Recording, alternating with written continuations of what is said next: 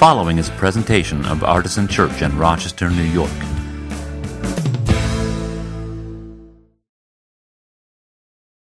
The flannel graph series is, is well underway now. This is the third week of four weeks. And the goal during this series is to tell the entire story of the Old Testament, to tell the story of the entire Old Testament in just four sermons using a wonderful old fashioned church device called the flannel graph.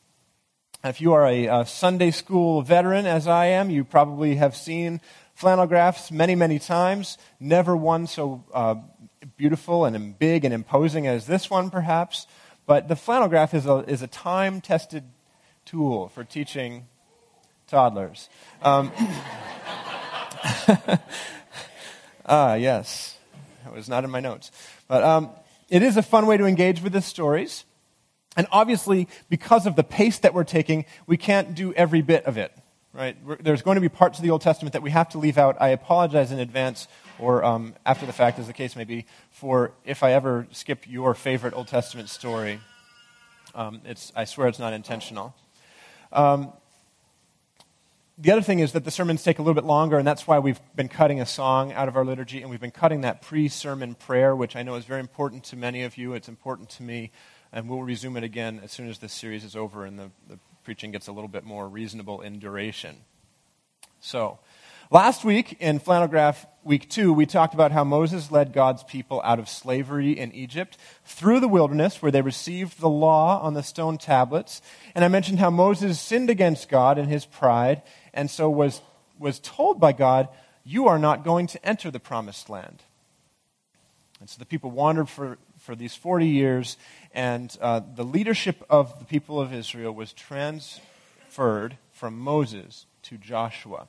Now, we are mostly going to skip Joshua's story, even though it is a pretty significant piece of the Old Testament. Um, but I do want to pause before we get underway uh, to stop and talk briefly about one of the really disturbing things about the Bible. Know, I know from talking with many of you over the years that this is a very difficult thing for you to grasp and, and accept in the Bible. It's a very difficult thing for me to grasp and accept in the Bible. And I, a lot of it is contained in Joshua's story. And so I don't want you to think that I'm skipping Joshua's story so I can avoid or dodge this particular thing. And what I'm talking about is the fact that all throughout the flannel graph, we have seen the hand of God leading the way, right? But what do we do with the fact that the hand of God so often seems to be wielding a sword? That the people enter the promised land stepping over the corpses of those that they have slaughtered on their way. How do we reconcile that with a God of love? How do we make sense of the fact that there appears to be acts of genocide concomitant with the working out of God's will?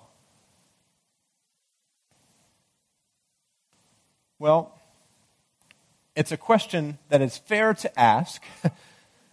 Absolutely. It's unfair to try to answer it in three or four minutes, but I'm going to try anyway. And what I'll do is offer three, three little concepts, not little concepts, but three concepts that, that might help. They might help a little bit. One of them might help you today. One of them might help you on Thursday. One of them might help you 10 years from now. I don't know. Maybe they, none of them will help you at all in the moment, and you'll still have that tension, and that's okay. We live in that tension.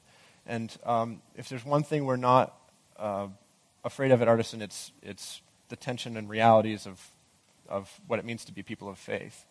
Um, we don't like to pretend. Sometimes we do end up pretending, but we don't like to. And we try to make space for people to be real and not pretend as much as we can. So here's the first concept. Firstly, realize that the wars themselves and the cause of the wars are actually a failure on the part of Israel to live up to the calling that God has placed on their life. So when God called Abraham, he said, I'm going to make of you a great nation, and I will bless you so that you can be a blessing. Through you and your family, all the nations of the world will be blessed. Now, that's not, as, as is so often the case, dare I say, um, maybe almost always, maybe always is the case. when, when God says something like that, it's not like just going to automatically go, right? That's what he is calling them to. They are not robots. They have to do it. And so often they don't. They fail to be a blessing to their neighbors. And there's passages in the Bible where it says they did this and they became a stench to their neighbors. Right? When you see that, it's kind of like a clue. Israel is screwing up this relationship with those around them. They are not blessing them. They are instigating the problem in some cases. Right? And that uh, sometimes is a direct cause of war, and other times it's a, an underlying cause that sets this, this enmity between these groups. Okay? So that's the first concept that, in some ways, this comes about as a result of Israel's failure to live up to the calling that God's given them. Second concept and this one is a little bit more obtuse. I'm only going to breeze over it. It's entirely unfair. But recognize what the author of a particular section of the Bible is trying to do. Recognize that those authors have their own perspectives, their own biases, just as we do. And it doesn't diminish the fact that the Bible is the inspired Word of God, doesn't diminish the fact that it's what we use to be shaped into His likeness, right? To say that some of the people, the writers of the Bible, are in favor of the uh, priestly order and the law. And some of the writers of the Bible are more in favor of the prophetic thing, which is less concerned with the exactness of living out the, the law and more concerned with applying it and, and reaching out to the poor and loving them and so forth. And so there are certain passages where um, entire cities are, are obliterated completely, right? And this, the language, if you look at it, is very similar to the language of the sacrificial system, where sometimes there's sacrifices where we, we cook the, the, uh, the goat and eat it and enjoy it as part of our sacrifice. And then there's sometimes when we completely consume, the, the goat is completely consumed in the act of sacrifice, right? So um, that may seem like a very long stretch to obliterating an entire town of people. I understand that. It's not fair for me to throw it out there and walk away from it. But understand the perspective of the different authors of the Bible. Remember, it's a story. It tells one story, but it tells it in a lot of different voices, right? So that's the second concept. And the third concept is by far the most important one, which is that we as Christians have to read these stories through Christological lenses, right? So, so the sword can be replaced with, the, with a cross, right? That's Jesus on a throne, which will come up later. There's Jesus on the cross over there. Dave, can you get me Jesus on the cross, please? Uh, we want to have the right. I want to have the right imagery here in your mind because this is actually isn't it's. I mean, being silly, but it's really important, right? So, Jesus is what God is like, right? If you want to know the the purest distillation and see it of, of God's heart, look to his son, humiliated and crucified, submitting willingly to the violence of death on a cross, not raising a finger in retaliation or objection, but going to the cross. That is what God is like. God has always been like Jesus, right? We don't always apply it, we don't always see it, we don't always think about it, but that is who God is.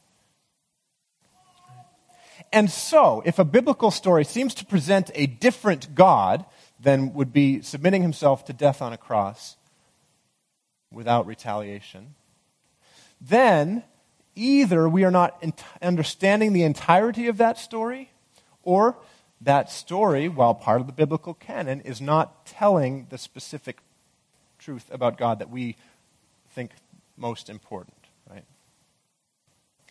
Now, you church history nerds and theology nerds and stuff will recognize that going too far in this road, you know, has led some people astray from what we consider Orthodox Christian belief. Um, the rest of you don't care, but I just I know that there are those of you who are going, "What about the like?" Okay, just let if you're a theology nerd, sometimes you just have to let it go, right? That's the most important way to me. And, and you know, we've, we've sung this song a few times that um, I wrote recently, and I'm not trying to like say, oh, look at me, I'm a songwriter. Just like the song, uh, Jesus, it is only you that we've done a few times, that is the prayer of my heart that we would think that way. That every moment spent in dread, every Canaanite who bled, you know, I, I, I see all of this through your cross, right? That is, that is who we need to be as a people, okay? That was longer than three or four minutes, which means that we're going to be later than we should be when we're done. But, uh, you know, you don't want to. F- is it okay that I took a little bit longer with that? Like, you don't want to just breeze over that. All right, so all that having been said, let's take a look at what happens when Joshua dies. And I am like Captain Unprepared this morning. Can I have a red Bible, please?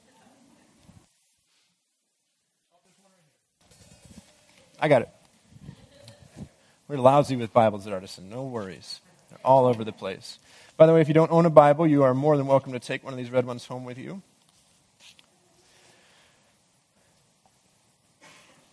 Here's what happens after Joshua dies. Now, Moses has transferred leadership to Joshua. Joshua leads them through the, to the promised land, and then he eventually dies. And, and we're going to look at the book of Judges first this morning.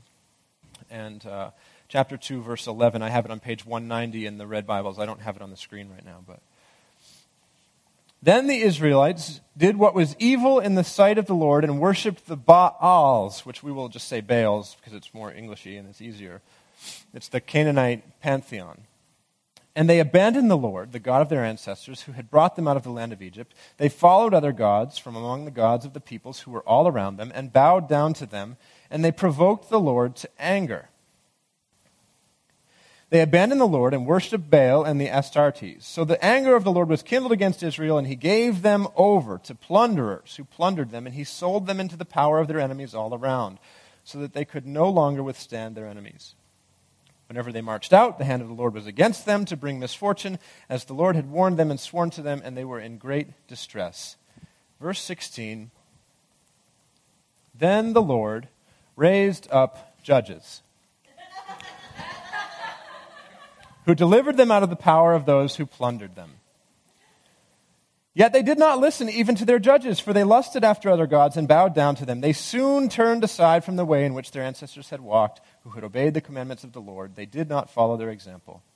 Whenever the Lord raised up judges for them, the Lord was with the judge, and he delivered them from the hand of their enemies all the days of the judge. For the Lord would be moved to pity by their groaning. But whenever the judge died, and here's the recurring theme that we will see whenever the judge died, they would relapse and behave worse than their ancestors, following other gods, worshiping them, and bowing down to them. So, this is the pattern that we see a pattern of disobedience, which leads to strife, and then God raises up a judge, and the judge is like slightly less screwed up than the rest of the community, and he or she leads them for a time and things improve and then the judge dies and they go back to their old ways, right? Now, we think of judges like Judge Judy, right? She's my favorite judge. I would tell you my favorite Supreme Court judge, but that would be a bad idea, wouldn't it? there is no right answer there. We think of Judge Judy's, but these judges are more like kind of chieftains of the, the tribe of Israel, right? So they're most often they're military leaders. Sometimes they sit in judgment. Um, now, that's actually the case with the first judge that we're going to talk about, who is Deborah. Now, we're going to have three judges this morning. Think of them as the homecoming queen, the band geek, and the dumb jock. All right, so Israel had 12 or 13 judges, but we're going to go with these three the homecoming queen, the band geek, and the dumb jock. The first one is Deborah, and she is the homecoming queen. Right? Here's Deborah over here. And the Bible says about Deborah in Judges 4 and 5, uh, starts out by saying that she would sit under the palm of Deborah, the palm tree of Deborah, which is an eponymous name, probably, right? Ep- eponymous, right? Uh, it's the palm of Deborah. She sits under it and actually does judge the people. But she is also a military leader, a commander of the people, which in this weird patriarchal society that we have been studying, that might seem a little bit unusual, doesn't it? Well, she was pretty tough. So let's read Judges chapter 4, verses 6 through 9. Um.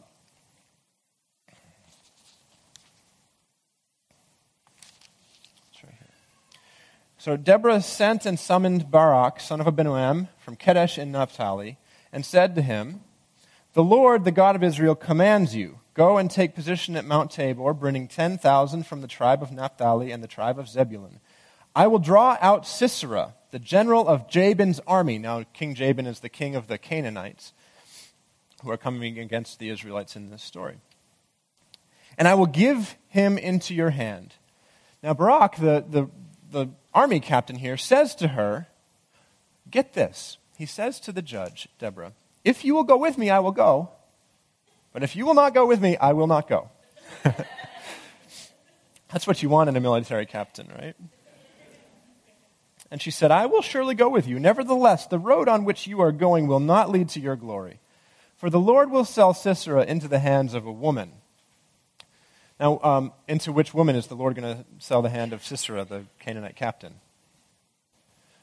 Not Deborah, actually. Deborah and um, uh, Barak go and they have this battle and they, they win the battle, but Sisera, the general, escapes and he runs, right? And he runs to uh, a woman named Jael and he says to her, um, she, she says, Come into my tent and, and rest a while, basically. He's been on the run from this army, right? Um, no, it's not like that. It's not like that at all. he says, Give me some water. And she goes, You know what? How about some, some milk instead? She gives him some milk. And he says, put a, put a rug over me. So she puts him up in the rug, and he's got his little bottle of milk. And he's been on the run, and he's very tired, and he falls asleep. Should not have fallen asleep. Because it says she went to, into the tent to him and put a tent peg against his temple and drove it through his head until it went into the ground. Yeah. Jael, she's like, she's going to get a bad review on Tinder or whatever these dating things are. Like, that's. I barely know what that even means. I'm sorry. So he has been, yeah, Airbnb. Oh, one star, would not visit again. Yeah. He's not around to leave a review on Airbnb.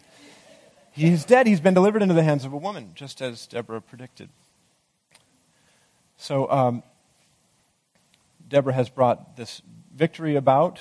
Uh, the final nail in the coffin comes from Jael. And then what does Deborah do?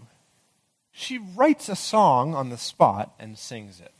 Right? So Deborah is an, an excellent judge, right? She has her Juris Doctorate. Right? She is a military captain and a good one. And she's a singer songwriter. Deborah is one of those people. like, you know those people, right? Like, uh, of course, of course you play. Yes, of course you play the cello, right? You're awesome in all these ways, and of course you play the cello too, right? That's not a, you may, or may not be awesome in all those ways. I don't really know Esther, but um, this kind of thing makes you wonder: Do you have to be a superstar, like a five sport, five tool athlete, for God to use you? And if we just had one judge to look at this morning, you might worry that that was the case. But we don't have just one judge. We have three judges, and the other two are like, they're not exactly all stars.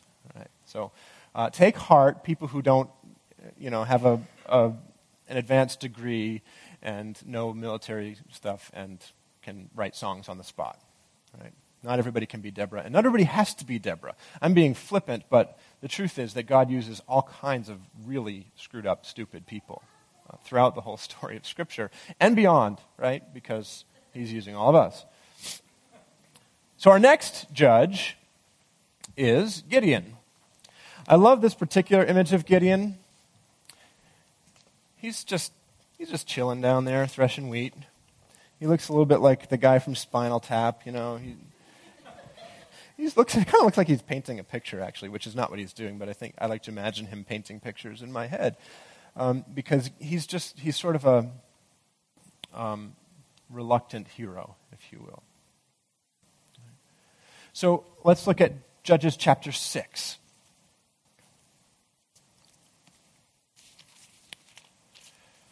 I can get the page to turn. There we go. Chapter 6, verse 1, a familiar refrain. The Israelites did what was evil in the sight of the Lord, and the Lord gave them into the hand, into the hand of Midian seven years. Skip ahead to verse 7. When the Israelites cried to the Lord on account of the Midianites, the Lord sent a prophet to the Israelites, and he said to them, Thus says the Lord, the God of Israel I had led you up from Egypt and brought you out of the house of slavery, delivered you from the hand of the Egyptians, from the hand of all who oppressed you, drove them out before you, and gave you their land. And I said to you, I am the Lord your God. You shall not pay reverence to the gods of the Amorites in whose land you live. But you have not given heed to my voice. And so he raises up a new judge. And it's Gideon and Gideon is threshing wheat, and uh, an angel of the Lord comes to him. Verse 11. Verse 12, it says, he, the angel of the Lord appeared to him and said to him, The Lord is with you, you mighty warrior. Which seems like it might be a slightly ironic name, um, given Gideon's immediate response. Now, it does come true to a certain extent. But the angel calls him to deliver the Israelites from the Midianites. And he argues with the angel a little bit. He's like, you know, I'm not, I'm not sure I'm that guy. Maybe you could give me a sign. And so he makes a sacrifice, and the angel touches it, and it bursts into flame. And he's like, oh, you must be an angel, right? I've been trying to tell you, I'm a messenger from God. But he sort of believes. And then he actually asks for more signs, right? And so if you've ever heard the phrase putting out a fleece, to test God? The origin of that phrase is in the story of Gideon. Right? And so, what he asks God to do, he says, Okay, God, I'm going to. Let's put the tree up here and Gideon down here. I'm going to put out a fleece, like an animal skin, sheep skin, right? And what I want you to do is if you are with me, when I wake up tomorrow, I would really like to see that the fleece is wet, but the ground all around it is dry.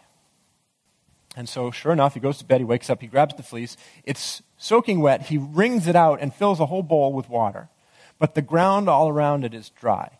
And what does he do? He does what we all do when we think we're asking for a sign from God and we think if it's just this one thing would happen, then I could believe. And the thing happens, not every time, but sometimes it does, and we still don't believe. This is why asking a God for a sign is usually not a very good idea because you're not going to believe it even if it happens. So he says, Okay, God, I'm, I'm sorry to be sheepish. Uh, oh, that was a bad joke. Sorry to ram a pun in there. You're wondering, will he ever stop? mm.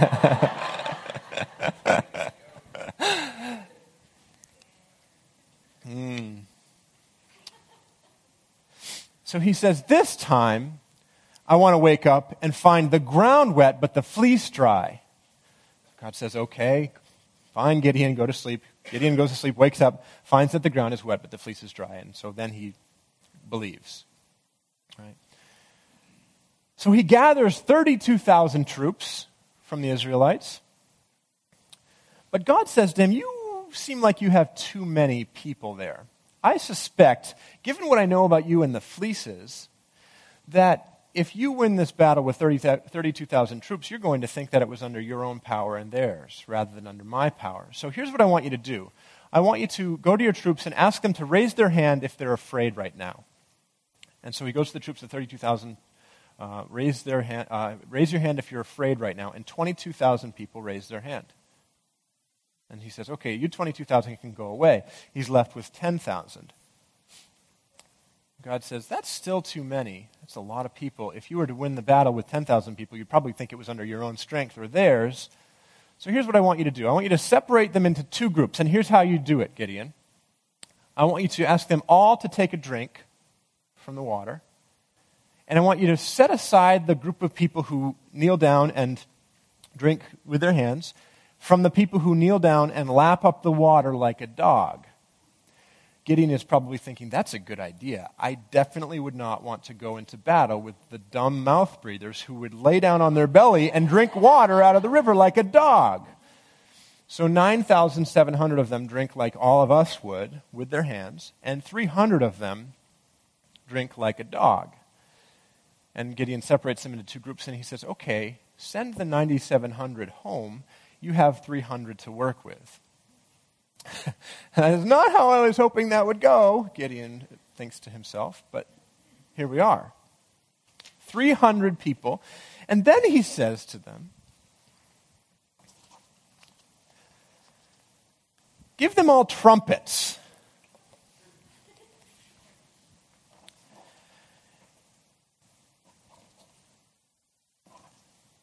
And clay pots. So Gideon has an army of 300 music and art students to go fight against the Midianites. So he divides them into three companies, and they surround the Midianite encampment at night in three companies of 100 each. And at an appointed time, they all blow their horns, the trumpets, right? And they break their jars, and inside there's torches. It's going to be a rave. So the Midianites, they've done this right at the time of the, the changing of the watch. So there's very few people awake. They hear 300 trumpets going, and they look around and see all these um, blinking torch lights and hear the shattering of pots and things. And they're so terrified that they uh, get up, draw their swords, and just start swinging them. And they obliter- obliterate themselves. Their entire army is demolished this way. And Gideon and his 300 music and art students are triumphant over this entire pagan horde. the lesson, if you haven't picked up on it yet, is that it is God who secures our victory. There's nothing we bring to the table that is sufficient to do this on our own. And sometimes it seems that God breaks us down so much to such the tiniest little particle of who we think we are, so that when His work is accomplished in our lives and through us to the lives of those around us, we have no choice but to acknowledge that it is His work and not ours. That's the lesson of Gideon, the band geek.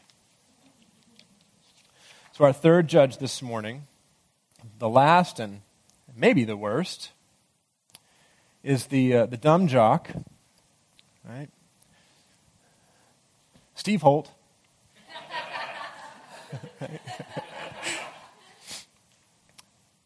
it's Samson, isn't it?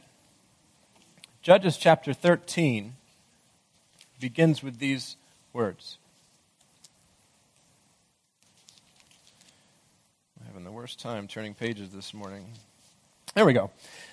The Israelites again did what was evil in the sight of the Lord. Recurring theme. And the Lord gave them into the hands of the Philistines 40 years. So Samson is born to a woman. Can you guess how this particular woman is afflicted? She is barren. Of course, she's barren. Every significant birth, it seems, in Israel's history is to a woman who prior to that point had not been able to give birth.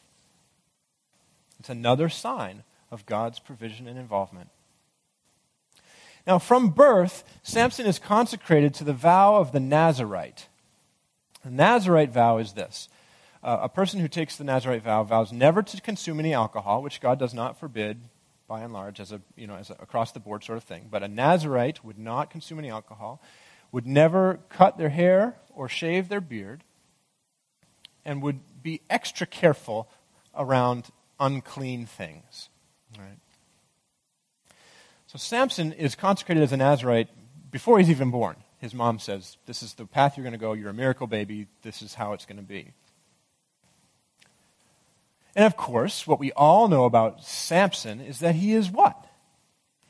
Strong. He is super strong. I will spare you the 1989 rap song from the Christian music industry about Samson being so, so strong. Some of you uh, have had the misfortune of hearing it, so you have it in your head already. Uh, one of Samson's early feats is to kill a lion with his bare hands. He rips it apart, the Bible says, like you'd rip apart a kid, meaning a, a little goat, not a little human. I think.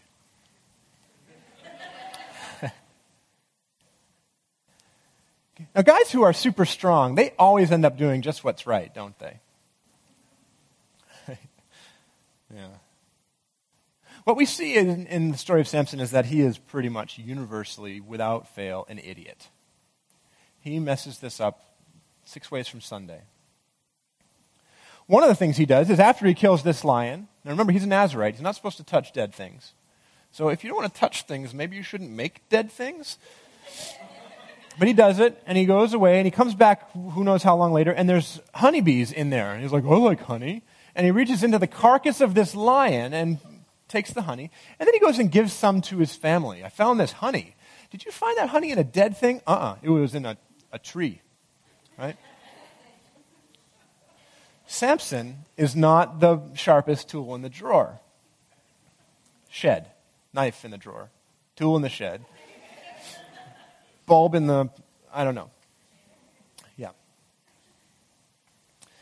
So he's not great romantically either. His first wife is a Philistine woman. Probably not a good idea. Then he takes up with a prostitute. And then he marries Delilah, who is just such a peach of a woman. She immediately sells him out to his enemies for a whole pile of silver. He, she finds out from him what his weakness is, right? Do you remember what his weakness is? It's his hair. He has magical hair, right?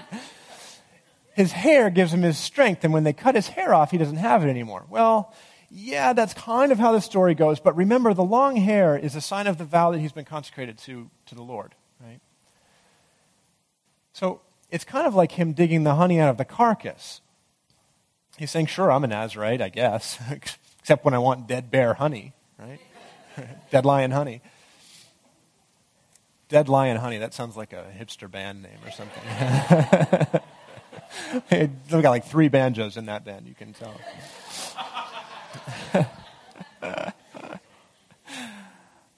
so the, the hair is the outward sign of the inward relationship that he has, and he's completely dismissive of it by telling Delilah, who, if you read this story, it's mind boggling because she keeps tying him up and he keeps lying to her and he keeps breaking free. And so she keeps talking, because, like, it's very clear what she's trying to do is get him killed. And he keeps, like, no, she's, she probably loves me. Um, she surely wouldn't deliver me in the hands of my enemies. I'll, I'll tell her the truth. It's my hair. And he wakes up, and he, you know, his, the Philistines are grabbing him and gouging his eyes out, and they imprison him. And uh, the, the end of the story of Samson is that he is chained to the, the walls of the, the pillars of a building because they've brought him out as a sideshow at their party. Right? And he prays that God will allow him one more bit of strength to have vengeance upon his enemies. And he says, I'm going to go down with him. And he does the, he pu- pushes the columns over, and the building collapses and kills them all and him. Flannel graph.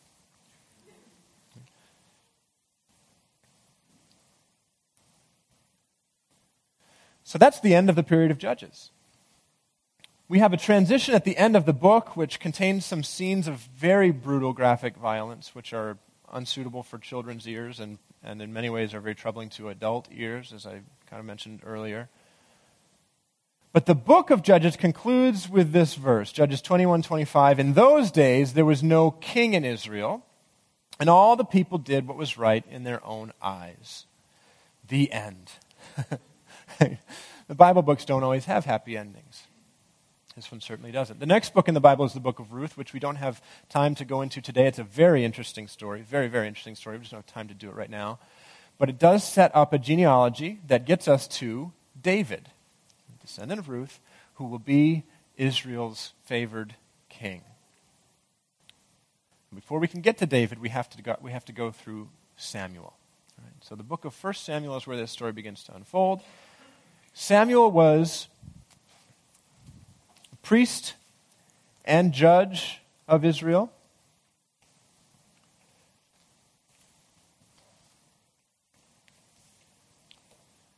He was another one of those multi tool spiritual athletes. And he was kind of a, uh, if you'll pardon the expression, a, a transitional species from the period of judges to the period of kings. And here's, here's the hinge of this story. If you have a Bible, turn with me to 1 Samuel 8, chapter 4. Then all the elders of Israel gathered together and came to Samuel at Ramah and said to him, You are old. this is not a good way to start a conversation, by the way. And your sons do not follow in your ways. Appoint for us then a king to govern us like other nations. But the thing displeased Samuel, and he prayed to the Lord. And the Lord said to, the, to Samuel, Listen to the voice of the people in all that they say to you, for they have not rejected you, but they have rejected me from being king over them. Just as they've done to me from the day I brought them out of Egypt to this day, they've rejected me. Samuel reported all the words of the Lord to the people who were asking him for a king. He said, If you want a king, this is what will happen to you. He will take your sons and appoint them to his chariots. He will appoint for himself commanders of thousands and commanders of fifties, and some to plow his ground and reap his harvest, and make his implements of war and the equipment of his chariots. He will take your daughters to be perfumers and cooks and bakers. He will take the best of your fields and vineyards and olive orchards and give them to his courtiers. He will take one tenth of your grain and of your vineyards and give it to. And they're like, yes, we want a king.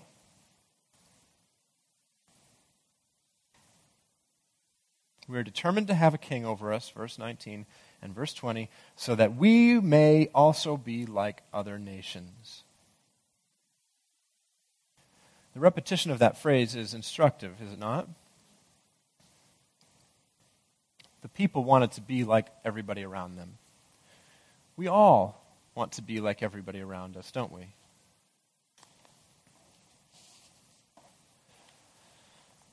So the first king that Samuel anoints is King Saul. Even though we know from the end of Ruth that David is who we're looking for. Saul looks the part. He's handsome and he's tall. And he's anointed king, and he, for a time, has some success. He defeats Israel's enemies. But then he disobeys God. And very early in his reign, God tells him, You're going to be displaced. I'll let you people have a good chance to see this stuff as we go on.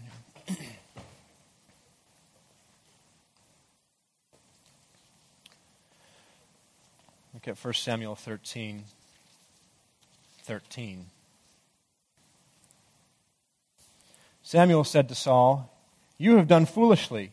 You have not kept the commandment of the Lord your God, which he commanded you. The Lord would have established your kingdom over Israel forever, but now your kingdom will not continue. The Lord has sought out a man after his own heart, and the Lord has appointed him to be ruler over his people, because you have not kept what the Lord commanded you. Now, Saul is a lame duck, but he is still the king. You know how badly and uh, carelessly presidents sometimes act when they're lame ducks? Kings are worse. And he continues to sin and be disobedient to God to the point where God says this truly remarkable thing which many times theologians have said, oh, it's a metaphor for something. It's not what it really means. But what it says is, verse 10 of chapter 15 I regret that I made Saul king, for he has turned back from following me and has not carried out my commands. There's some big time theological implications to the idea that God can say that he regrets doing something but they're not suitable for flannel graph, and we don't have time for them. so at this point, David is introduced into the text. David's still over here.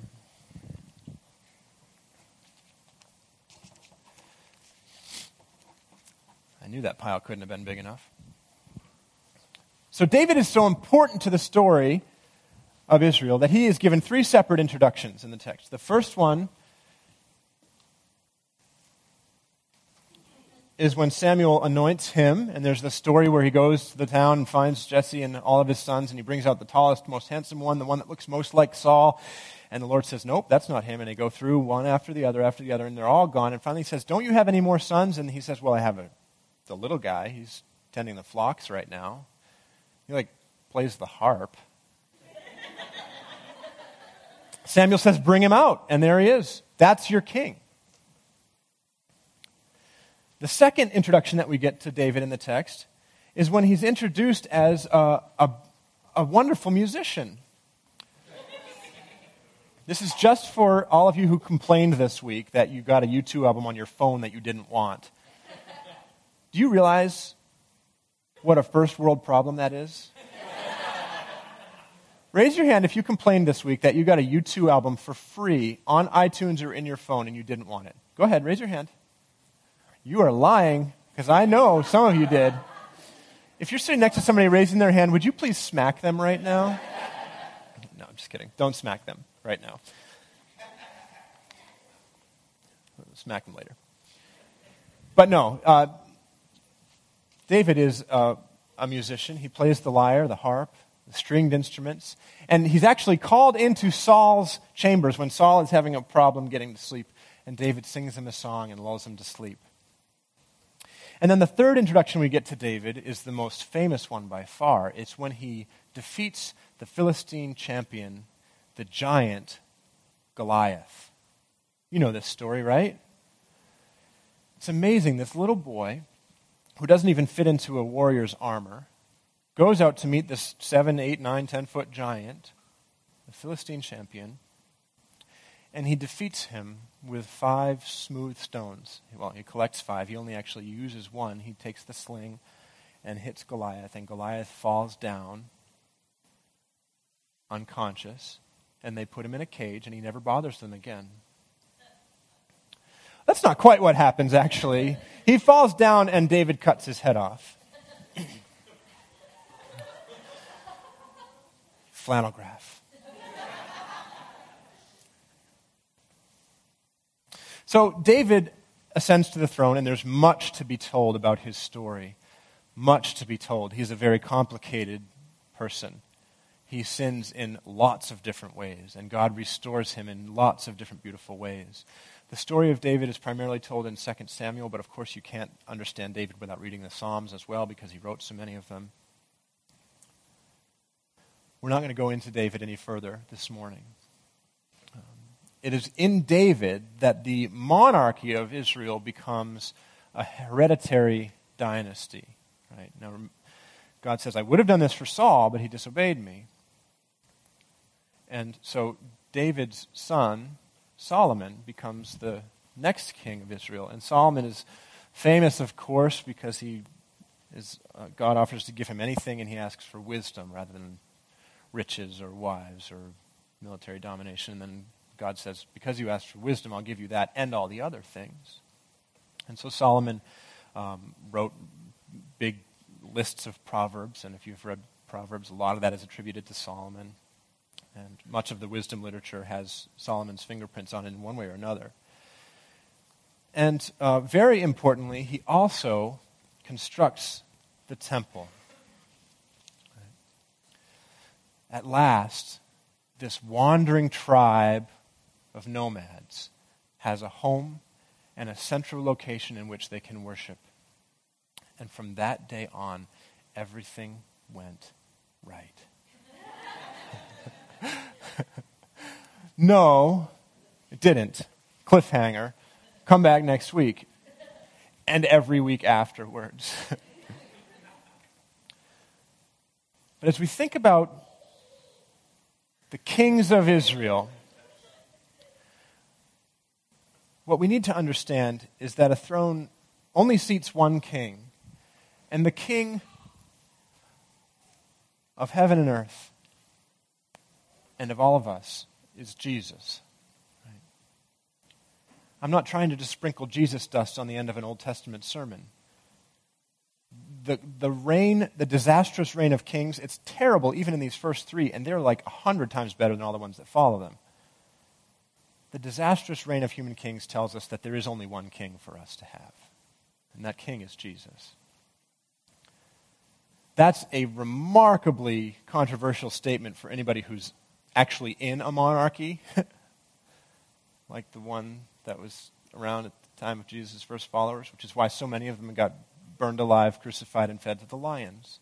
It's actually also a very remarkable thing to say to those of us who are part of a, uh, what do you call this, a constitutional republic?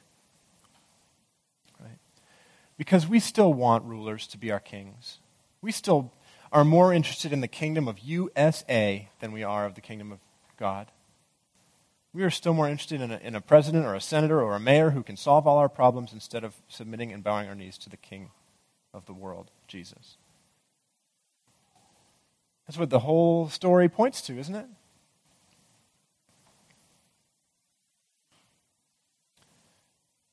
Jesus fills the space on the top of the Ark of the Covenant where God resides.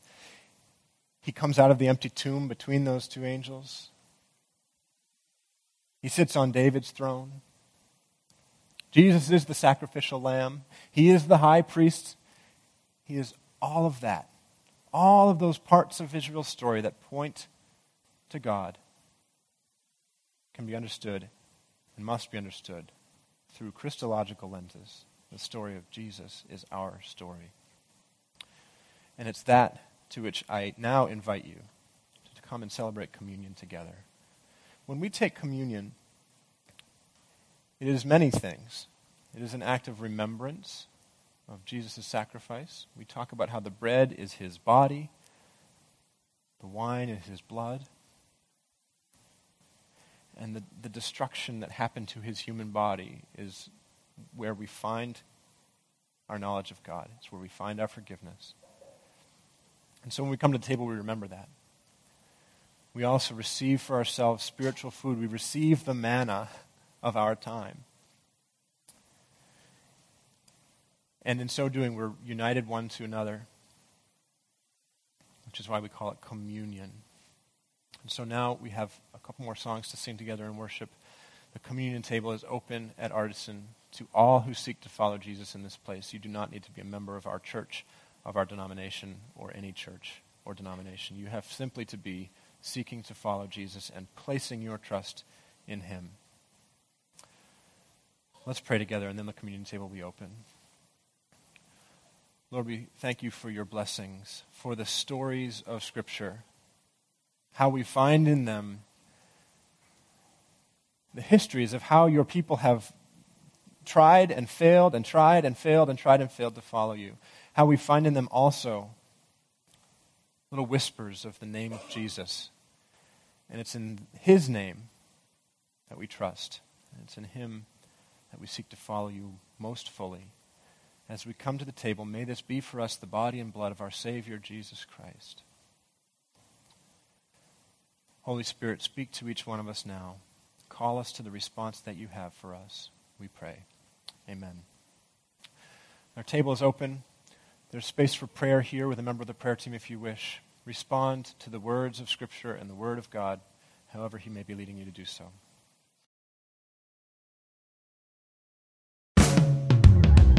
For more information, visit us at artisanchurch.com.